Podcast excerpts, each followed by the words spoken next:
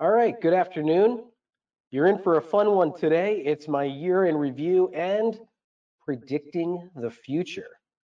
I went back and looked at last year's year in review and predicting the future, and I got about mm, half right uh, last year. Uh, I thought that COVID was going to be over and we'd never be talking about it ever again. Um, was wrong on that one. So still a topic. Uh, all right, so today, what are we going to talk about? I'm going to talk about first uh, things that happened last year. What, what, were the trends? What were the big takeaways? What's the big changes in New Jersey workers' compensation law? And then I'm going to spend a couple minutes talking about my predictions for 2022, and we'll see if my predictions uh, this year are better than last year. Um, chat is open, so if you've got a question, please type it in to me. Uh, if you've got a prediction, please put it in there and I will read everything out loud, uh, the questions and the predictions. I will not say your name though, so don't worry. Uh, I will uh, uh, not say your name to protect the innocent, uh, but if you have a prediction, I'd love to hear it for 2022. So um, we got to talk a little bit about COVID. That's our look back. we got to get that one out of the way. Uh, I'm going to talk about New Jersey's preferences law. That's an employment hiring preferences law that uh, is impacted by the uh, that impacts our workers' compensation uh, cases. Uh, that's something that um, changed in October of 2021. I'm going to talk a little bit about the new law change uh, and the case law that developed last year on going and coming cases. Those are parking lot injury cases.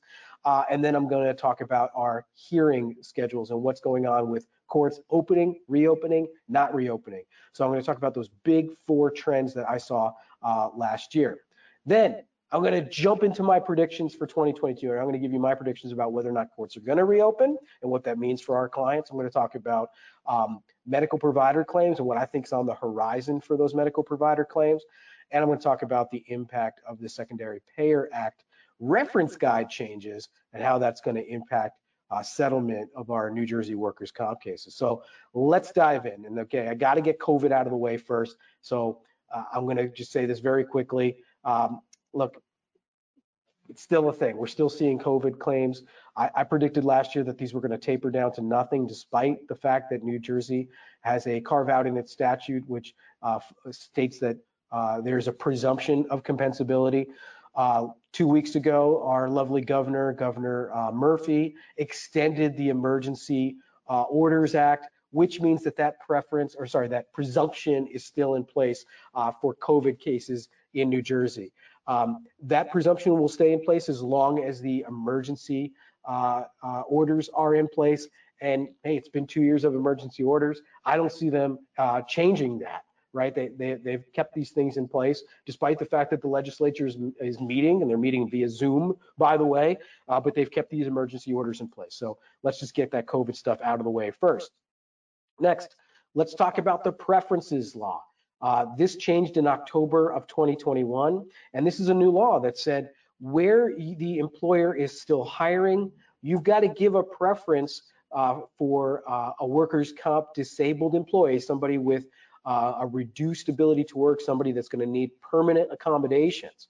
Now, we were worried about this when it came out in October, but I think it's been kind of a big nothing burger for our clients. And the reason for that is the impact uh, is first for only certain employers, uh, and it only applies to disabled employees. It's essentially always already been redundant. I mean, these people, uh, disabled employees, are already protected by Section 95 of New Jersey's Act. There doesn't appear to be any enforcement provision, and in the last three months, we certainly have not seen any enforcement. Um, now, uh, how you should comply with this, uh, again, you don't have to create a new job. It doesn't require removal of a currently employed person from any specific existing position and then replacement of them with a permanently partially disabled employee. That, that those things are not uh, required. And again, uh, there are no, oops, somehow I jumped all the way to the end. I went to slide 16 of 16. Whoopsie doo. Hold on, let me go all the way back. Doo, doo, doo, doo, doo.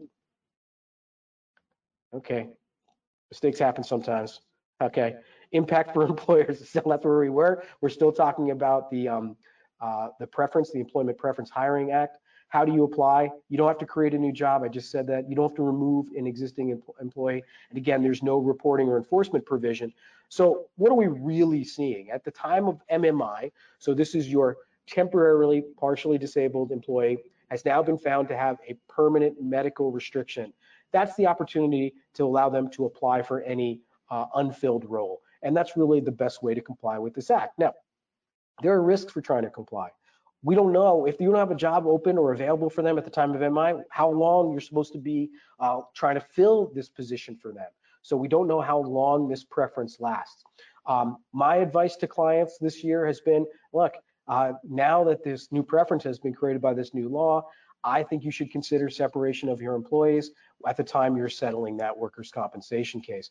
Uh, forecloses that need to hire them back or to provide them with that hiring preference.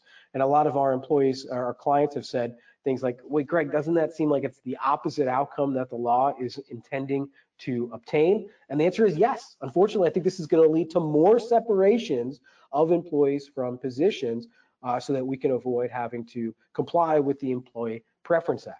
Um, I'm very happy to give advice about that on a one-to-one or individual basis. I've got some employers that say, Greg, I don't want to separate people uh, at the time they've reached MMI or at the time of settlement because they have a very specific and useful skill set. I really want them to reattach to my employment. That's great. Uh, you could still do that, and, and again, you can uh, guide uh, them back.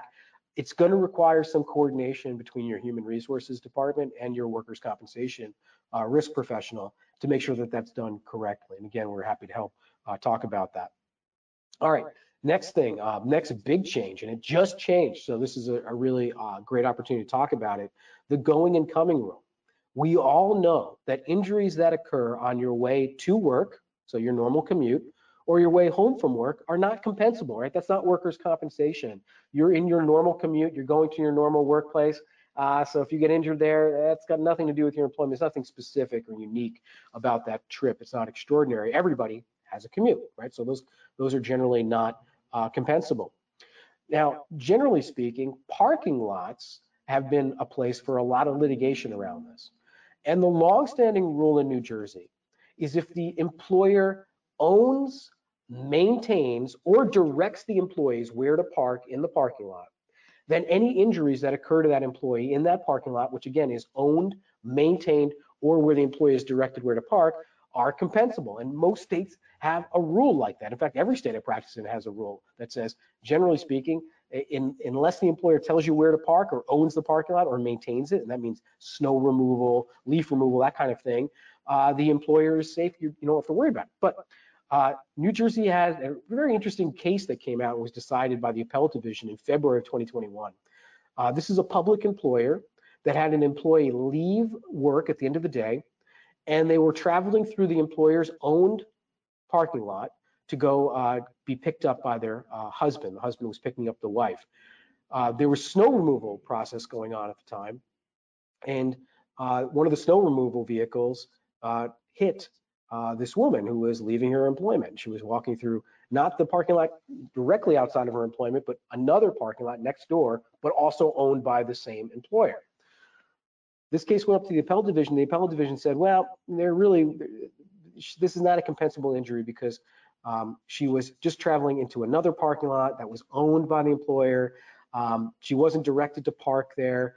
Uh, she was being picked up. Uh, and so they found this not to be compensable. And then what did she do? Well, she sued the employer in civil court and got a huge award, right? So in uh, the, the legislature proposed a new bill and it was just signed on uh, January 10th. This new bill says that if the employer provides or designates a place to park, then any injuries coming and going in and out of that parking lot are going to be compensable. And really just means if the employer owns the parking lot. Uh, and so this this new statute was designed to defeat the new case law that came out in 2021. And it was just signed into law on January 10th. So last or two weeks ago, it was just signed into law. And so this is a big change. Uh, and this is going to have an impact on employers. Now, whether or not you direct them where to park, whether or not they, they have any business in the parking lot or even have a car in the parking lot, the fact that you have a parking lot that you own, uh, that's going to be enough to find all of those parking lot injuries compensable. So that's a big change for New Jersey, and that's really a big departure from some other states. All right, let's get into some predictions because uh, we've gone through everything that's happened in the past, uh, kind of summed up the year, let's look at what's happening next. Okay, so here's my predictions about courts reopening. No, I don't see it happening. I think everybody's very happy uh, working from home. Uh, unfortunately, uh, the court system in New Jersey has not, um, and I'm talking about the workers' compensation courts, just to be clear, has not settled on one specific way uh, for court proceedings to take place. Uh, there are regulations, okay, these are the rules of court that say that the judge has to call a list every morning. Uh, there's also memos and guidance from the director, the chief judge in prior years that say they have to call the list at 9 a.m., all these things. Uh, that's all gone by the wayside. And for the last two years that we have not seen a list being called, we're not seeing court proceedings. And each judge is sort of deciding on their own how they're going to hold court proceedings. We have some judges who are doing it telephonically, some are using Zoom, some are using GoToMeeting, some are using Microsoft Teams. Uh, recently, the um, courts have sort of settled on Microsoft Teams as the approved way of having meetings uh, with the judge of compensation. Uh, but there are different uh, requirements and rules, and again, it varies judge by judge. Do they want to get an email in advance requesting a hearing? Do they want to get markings in advance? How many days in advance? So we've been sort of navigating this for the last couple of years, and what we've decided is, well, we don't think it's going to ever go back to the way it was. And so we've completely realigned our practice. Our New Jersey practice is now no longer aligned um, by uh, court uh, proceeding or where the uh, court is listed. And that's a big change from the past. Uh, in the past, we used to have attorneys and I'd say, I, am the New Brunswick attorney. And for something like 15 years, I would go to New Brunswick and that was the, the place that I would go to have my proceedings. And if you were my client and you had a proceeding in New Brunswick, well, I would handle the New Brunswick cases. And my partner, Joe Jones, uh, would handle the Hackensack cases. And so if the case was in Hackensack, even if it's the same client, uh, he would attend those proceedings. Uh, we've changed our practice and we're handling everything differently now. So now we're handling it client by client. And if you're my client, client A, I'm going to handle your cases in the entire state in all courthouses and all proceedings because they're happening virtually anyway. So why not do it that way? It's taken a lot of time and effort for us to sort of realign our practice in New Jersey that way. We're seeing a huge benefit for clients. Uh, for clients, you only have one attorney and one paralegal who are assigned to all of your matters, regardless of where those matters are listed in court. So that's a real benefit to you, just keeping it straight. Hey, who's my attorney in this case? Well, it's only going to be one attorney and one paralegal. So we think that's very straight and consistent. Uh, it's also consistent for our adversaries who now realize, hey, it's not going to, we're not going to have two or three in, in, in, our New Jersey department. We have four full-time attorneys uh, defending our clients. Now uh, it's very clear to them uh, who's the attorney representing carrier A, carrier B, self-insured A, self-insured B, okay? Um, so we're handling things very differently.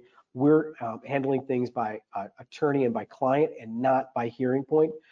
We're the only practice in the state of New Jersey that we reorganized or realigned in that way, and we're seeing a huge benefit to clients. So if that's something that's interesting to you, I'm, I'm happy to talk about that. I don't see that ever going back uh, to the way it was uh, where proceedings were primarily in person. Uh, proceedings now um, are primarily remotely. Uh, you have to request special permission to go to court. And we really haven't had any reason to do that because we're putting through settlements. We're even trying cases. In fact, we're trying cases right now with pro se claimants, uh, pro se petitioners uh, that are all occurring remotely. And so this has been a huge benefit for clients. And I think this is something that's going to continue. So my prediction is we're not going back to court in New Jersey, not in 2022. All right, next one, medical provider claims. Um, medical provider claims really are impacting particularly our carrier clients, uh, where, and particularly our clients that are writing business in more than one state, where we're seeing New York claimants travel into New Jersey to get medical treatment in New Jersey. Uh, and they're doing that really at the request of the doctor so they can avoid medical fee schedule. Medical provider claims have continued to grow. Although filings of them are slightly down this year, they are still roughly one in five claims in New Jersey. In our office, we have a tremendous number of medical provider claims which are cross-jurisdictional, generally arising out of either a Connecticut or a New York or a um, Mass, uh, uh, uh, Pennsylvania workers' comp case where the person came into New Jersey and got medical care in New Jersey and we're defending literally hundreds of them. Um, this year, we're really going to be pushing on the judges to dismiss and, and grant the motions to dismiss that we filed in those medical provider cases that are extraterritorial or extra jurisdictional. And we have got motions to dismiss based on the lack of jurisdiction in the New Jersey Workers' Comp Court. Unfortunately, there just aren't a lot of judges in uh, our New Jersey court system that are willing to um, sort of handle these cases or, or, address them. They just keep adjourning them and adjourning them, and they just seem to pile up.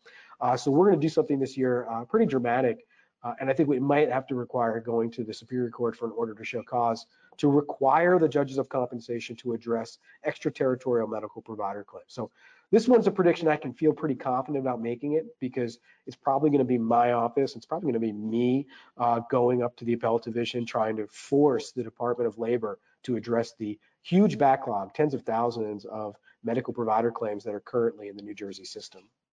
All right, uh, prediction number three.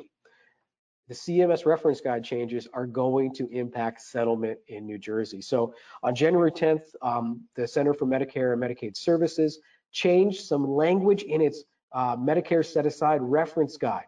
Uh, last week, I did a lengthy presentation about the impact of this for all jurisdictions, whether you're Connecticut or New York, New Jersey, doesn't matter. Uh, when Medicare changes something about the way they're going to enforce or apply the Medicare as Secondary Payer Act, it's going to impact every single settlement in every jurisdiction. And for those clients that are listening right now and that are national, this is going to affect you in all states. Now, we're telling clients that we can still do an evidence-based uh, set-aside allocation. We can still do a non-submit. Those are still possible. We're just letting clients know that Medicare has started to signal that they're not um, going to give those types of settlements or those types of allocations, I should say, the same type of credence um, and the same type of deference that they are giving to evidence-based submissions and uh, submitted set-asides. And those are set-asides that are pre-approved. So uh, we're going to talk to clients about their specific risk profile. And we're going to say, hey, if, if you want to do things the safest way possible, and by the way, I do think there's going to likely be changes in 2022 to the Code of Federal Regulations, which are going to codify, I think, some of what the Center for Medicare and Medicaid Services is demanding right now. Uh, but if you want to do things the safest way possible, we're going to tell clients, let's use, let's do the reference guide submission, let's ask for pre-approval and get that set aside approved by Medicare before the settlement goes through. On the other end of the spectrum, I'm going to have clients that are going to say, Greg, I don't want uh, to submit. And Greg, I'm happy doing a non-evidence based. In fact, I'm happy doing one just based on legal opinion. Let's go that direction. Uh, so there's a wide spectrum amongst my clients of how they're going to sort of look at their future risk uh, for set aside uh, allocation uh, exposure or compliance exposure. And we're going to help guide clients through that. So that's my big third prediction. All right. Uh, last thing, uh, our 2022 New Jersey handbooks are done. I expect to get paper copies here in the week next week or two. Uh, our website is currently being updated so that you'll be able to download that soon. And I'll send everybody listening an email when our new 2022 handbooks are ready and available. All right, that's my predictions. That's my look back at 2021 and my predictions for 2022. I'm going to come over here and see if there's any questions, comments, or predictions that people have made, because I'd love to see some uh, predictions. And I'm looking down at my list of people who are watching here today. I see you out there, Jim. I see you, Jackie. Uh, hi, Michael, Ryan, Savannah, others, uh, James, uh, John, how are you? Christine, do you have any predictions for me or anything you see coming down the pike? Nobody typed them into the comments section, so I haven't seen that yet. Um, but if you want to send me an email or have a call about things that you think are going to impact you or impact your risk, uh, for 2022, I'd be very happy to talk about that with you. Uh, it's been great talking to you guys today about New Jersey, and I hope to talk to you next month uh, about other topics. All right, everybody, have a great day. Bye.